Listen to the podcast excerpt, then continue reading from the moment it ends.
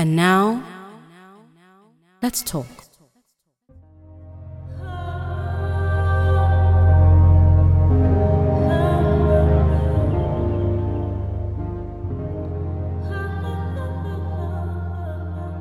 You're listening to the Cambridge Black Lives Matter series. This is an initiative by students at the University of Cambridge and Anglia Ruskin University to show their support for the Black Lives Matter movement despite the limitations of lockdown. We hope that what follows is thought provoking and educational, and further resources are available in the programme description. This is Cambridge student Mojola Akinyemi interviewing New York Times bestselling author Mychal Denzel Smith following his talk at the Cambridge Union on police brutality and racism. Um, thank you again, Mychal, for um, coming to speak to us today. So I just have a few questions um, for you about your sort of view on um, essentially sort of the policing policing in America. Um, so as we heard in the panel discussion we just had with the Cambridge Union, um, you are very strongly sort of anti police reform. You're more police abolition. Is that correct? Yes, absolutely. So, what would be your reaction to in these protests? You have some people who are almost being friendly with police officers. You have people hugging police officers, people dancing with police officers, not just with police officers, but with also um, sort of. I know the mayor of Minneapolis was um invited to a protest and was um interacting with protesters there in sort of like a friendly manner. Um, I know there's been some people who are discarding this as sort of copaganda. I know copaganda, like cop and propaganda, has been sort of merged into this new word recently. How would you feel towards this, given your stance on police abolition? You know, my my initial reaction is to look at that and just be like, it's silly, right? Like it's um and it is it's a way of sort of ingratiating these good feelings toward police officers um, you know and it's born out of this idea essentially that what we have to do is like find our common humanity we need to reconnect as human beings and i'm not against that as a concept in of itself but when we're talking about it in relation to police um, what this does is obscure that policing is not about the individual officers. It is not about whether or not they think like you can remove like you could remove all of the quote unquote racist from policing. You could uh get all you could have all of the police reflect the communities that they're policing in terms of racial demographics and all those things and you still have the same results because that's the function of policing. That is the what the system is designed to do what the very institution's roots are. Um, you know the world's first formal police uh, department comes out of uh, you know the uh, the UK. It's the London Metropolitan, you know, Police, and what they're meant to be is a inexpensive alternative to the military in order to suppress uprisings in Ireland, right? Like that's the origin of this this thing, and then you transport that to uh, the U.S. Um, and they do they perform similar functions. They suppress labor uh, rebellions in northern cities. Uh, they're are part of their did slave patrols in southern cities. Like that's just the core of what policing is, and then you just like sort of build upon that as social and economic conditions change. Uh, who gets policed more heavily just depends upon like how you're trying to enforce those hierarchies of uh, racism and capitalism. Uh, and so to to try to then make it an in, in, in you, when you try to individualize the issue as if you can reach a cop and like they'll be better at being a police officer if they have more empathy or compassion or what have you well you haven't changed their job like they just the job description all you then have is quote unquote good people doing a destructive and harmful job uh, and that's not what we want that's that's that's that shouldn't be the world that we're we're looking for um, so we have to get away from that the, the sort of like the cuddliness with the idea of police because uh, it's it, the only way to that that is meaningful is all of this dancing with police or hugging police or whatever. The only way that's meaningful is that the police quit after that. I know that in your um, in your book Invisible Man Got the Whole World Watching, um, you discuss how the deaths of black men such as you know, Trayvon Martin and Michael Brown have become so widespread in public knowledge. Like the quote, "Racism isn't getting worse; it's getting filmed." Do you think that we're becoming desensitized to watching black people be brutalized and murdered on camera, and perhaps how this could possibly be damaging to the cause? It's like when people were lynched, and um, this would be spread apart and sort of postcards and stuff. Do you think we're entering like a new era of that? This is an interesting question. I don't know to what degree I even think about whether people are being desensitized to it. Um, as much as I don't watch any of the videos anymore. Like I, just can't stomach it for myself. Um, it's not good for me uh, in my my sort of psychic energy and emotional uh, care to watch any of these lynchings um, on video.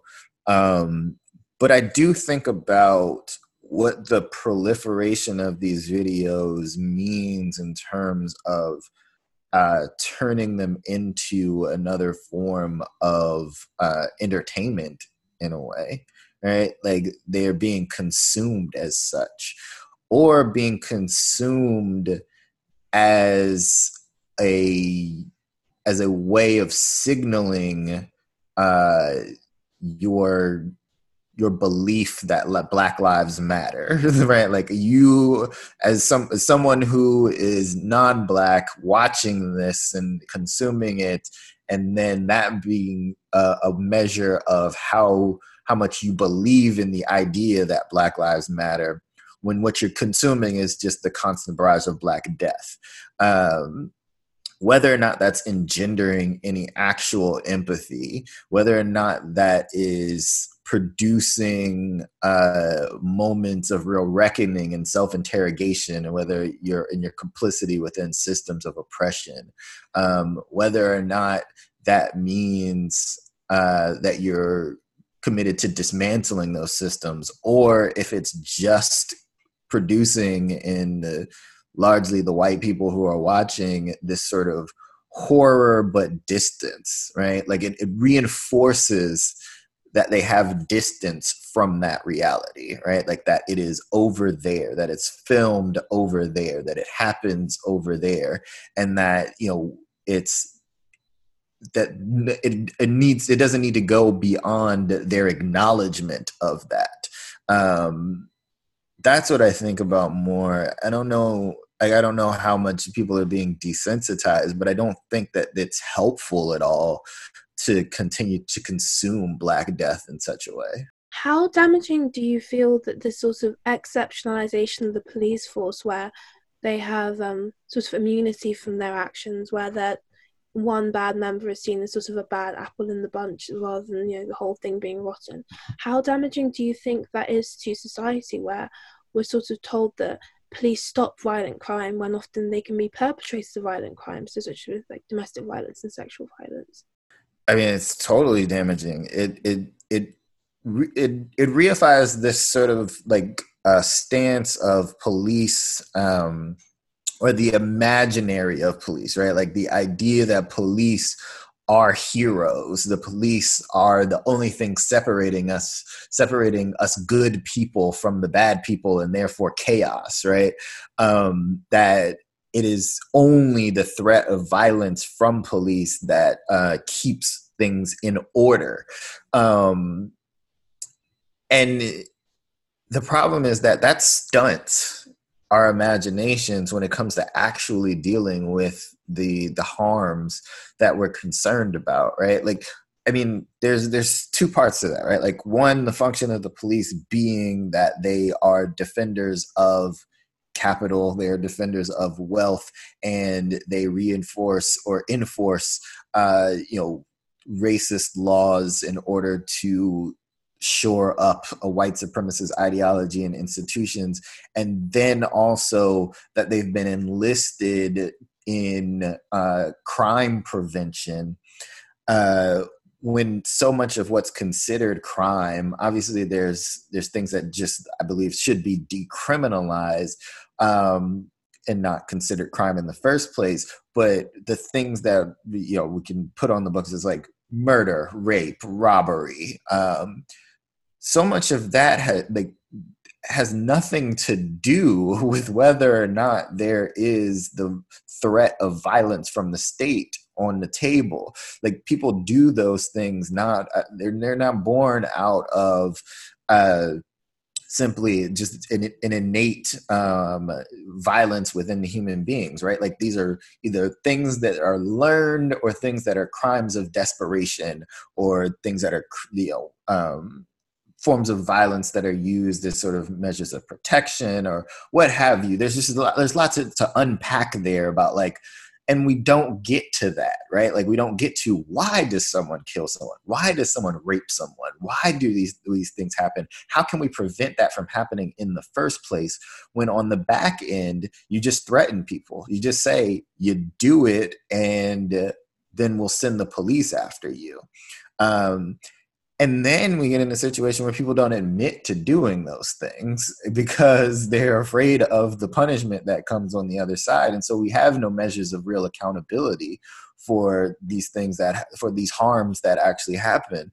Um, so the, the police taking up so much space in our imagination of what a safe society looks like um, of what are so taking up so many of our resources, so much of city budgets, and and being you know overfunded by uh, you know on the national level and, and enlisted in, in so many of the social ills that we want we say we want solutions for but we just throw more police at it.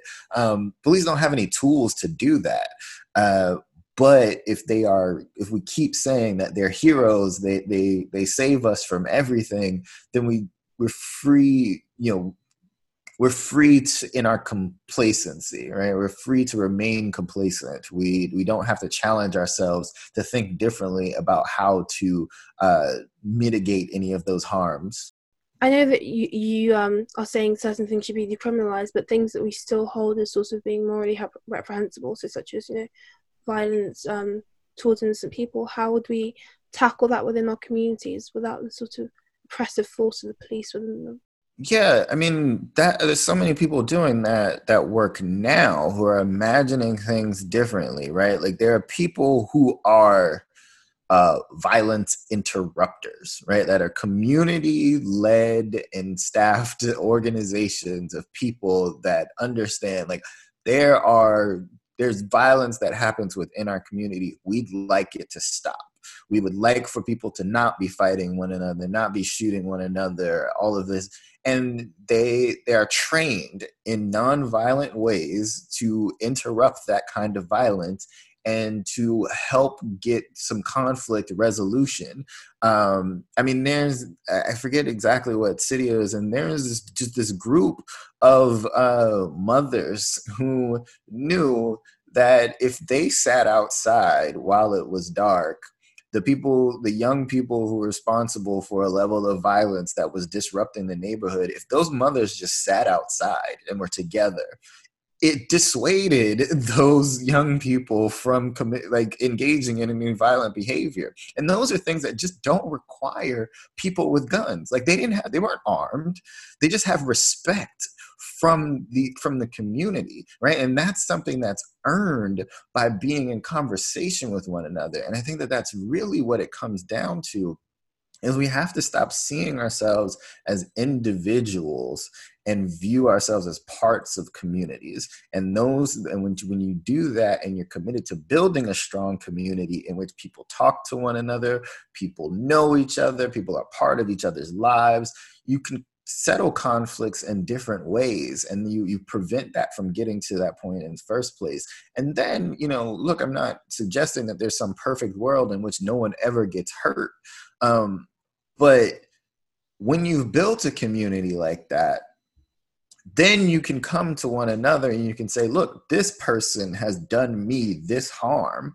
Uh, and as a community you can offer a response to that. You can go to that person that's committed the harm and say you've done this. How are you going to make it right? How are you going to make your victim whole? And then not only that say to that person uh, get that person to understand why what they've done is wrong so that they're not doing it again. And so you're setting models for accountability that have nothing to do with punishment but deeper understanding and deeper care. And i think that that's really like what we have to to understand is that we're not just saying that punishment doesn't work we're saying that like deep love and care do and we have and we can't we can't continue on this path in which like punishment is the only viable solution for people they have to be offered alternatives the problem doesn't just begin and end with the police. We also have the issues of sort of the judicial system being systemically mm-hmm. racist as well, and also the issues of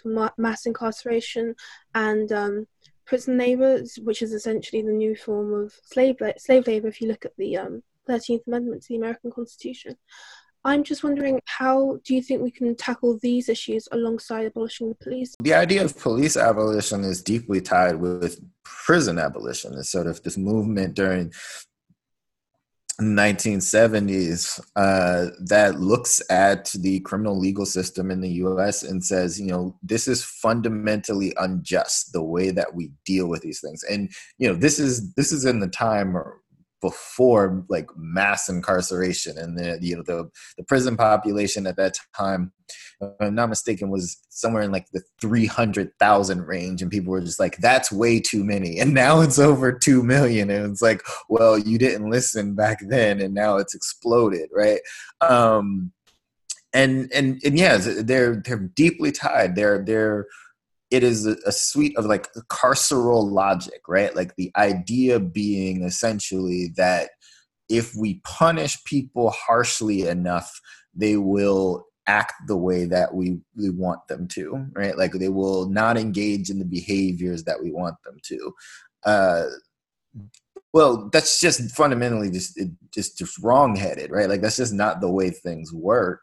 Um, particularly when you're existing in a set of socioeconomic um, conditions that would make certain behaviors um, more appealing to you, right? Like drug use or drug distribution, drug sales are not themselves uh, immoral behaviors. They become moralized but then you don't examine the reasons that people do these things right? Like uh we can if we can go and we can look at the things that are actually we would consider immoral like rape is immoral right? It is a violent act upon someone else's body and their autonomy and consent and all of those things.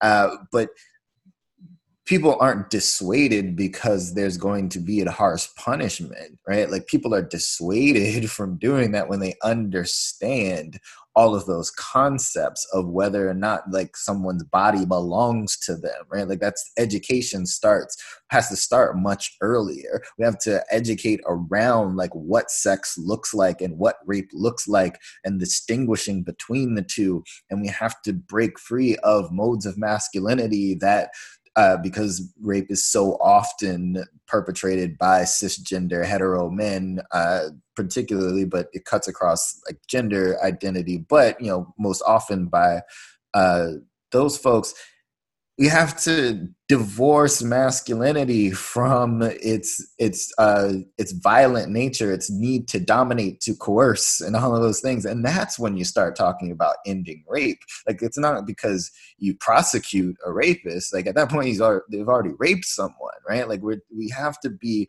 more interested in the front end and the carceral logic that's all wrapped up in policing prisons you know prosecution all of that that is, is inherently just it is by virtue of being part of a white supremacist system going to be heavily disproportionately more violent towards racialized communities that fall outside of whiteness um, it, it simply doesn't uh, rectify anything that that the, the, the carceral system wants us to believe that it's rectifying. All it is is a form of social control.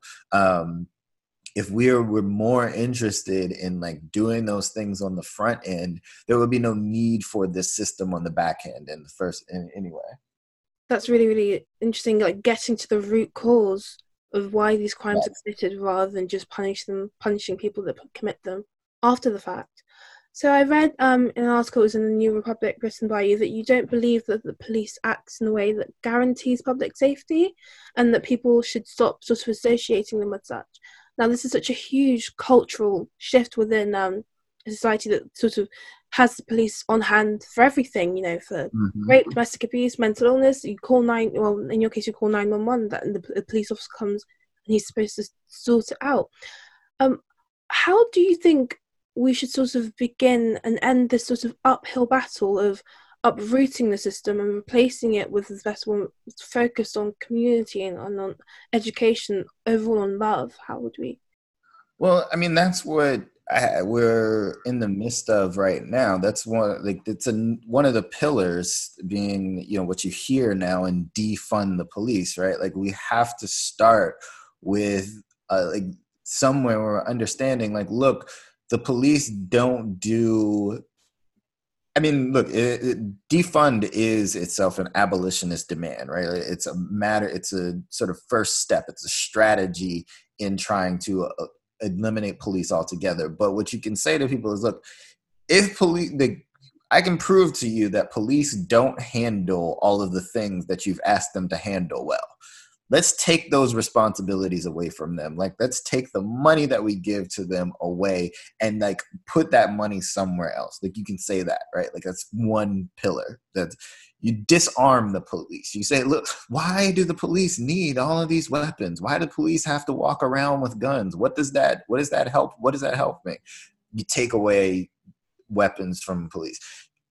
You decriminalize. You decriminalize sex work. You decriminalize drugs. You decriminalize homelessness. You decriminalize mental illness. Right? Like you make sure that these that like those things aren't being handled by the police. Okay, so now you're just we're just taking away all of the avenues through which people like normally um, call the police and and like what the police are capable of doing in those situations. And so like then police should stop responding to calls from uh neighbors who have like noise complaints. Like it would just be like that's not something that anyone that you need police officers to handle right? Uh that they shouldn't be dealing with uh you know traffic violations. Like why not have someone from the department of transportation doing so, those things? If we we gradually take those things away take those responsibilities away from the police or i would prefer swiftly taking those things responsibilities away from the police and then shifting our resources into other things you're just showing people more and more like how how futile it is to have police. Like it's just like look they don't do anything. They don't solve any problems. And you're living if you as you do that you just be like you're living with less and less contact with the police and your life is fine. Like i mean i i imagine they will be right for the most part. Um and in the extreme circumstances where there are where there's harm done you show people alternatives. You give them alternatives. And those systems are being built. Those those institutions are being built by people now to provide them alternatives to show them that there's a different way.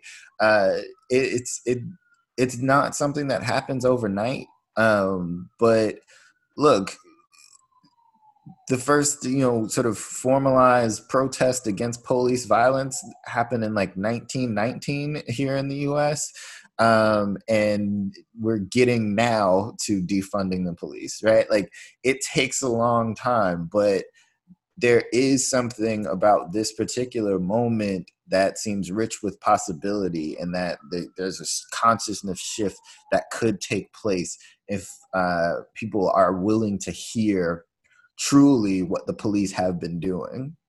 I do agree. I think there is a lot of protests you've seen video evidence of just very extreme police brutality, and I think it's making a lot of people wake up and think, what is the function of the police if they're just terrorizing people, if they're not protecting like they um absolutely they said they would. I just have one final um question for you. So I know that um there have been some black people and some people of color who sort of resent the phrase white privilege as they claim it causes this sort of victimization mentality um, and saying that no matter what you do, you'll always be almost in a way hindered by the color of your skin. How do you feel about the phrase white privilege and how would you feel about those saying that perhaps like black people and people of color should just simply work harder to overcome this rather than letting it hold them back?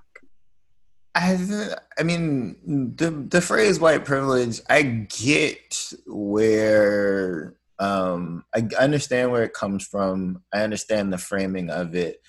I think it may be more useful, and I'm I'm not I haven't thought this through, but this is something that um, a friend of mine has sort of uh, thought about in terms of like how to get white people to understand this. Um,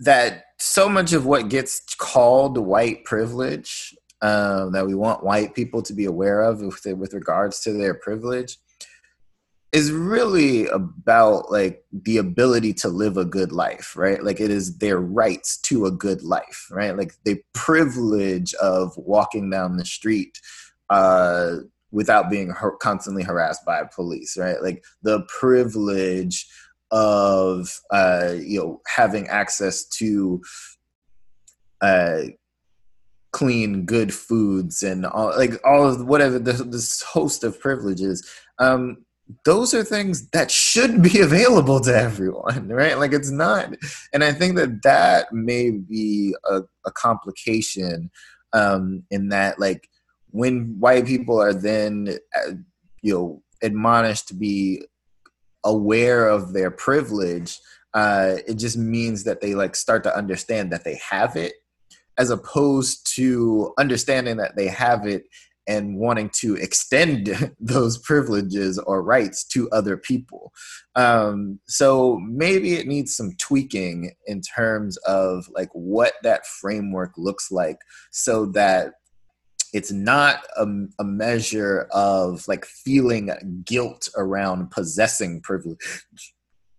Um, but making white people understand that the things that they experience as privilege should be extended to everyone else well, that's all that we have time for. Uh, thank you so much for coming to speak to me today.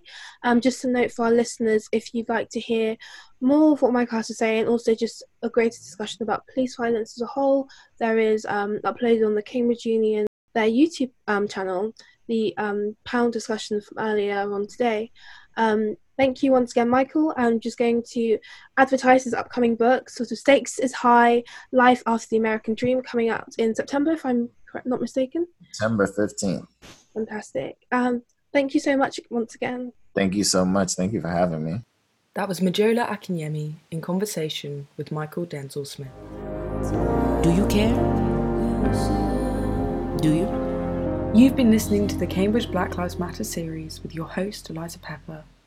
Our music is Average Girl by Cambridge student Miss Eva Johnson, and her further work is linked in the programme description. But let's not end this conversation here. We would love for your thoughts or further involvement. Please get in touch via email on news at camfm.co.uk. We hope you've enjoyed our series.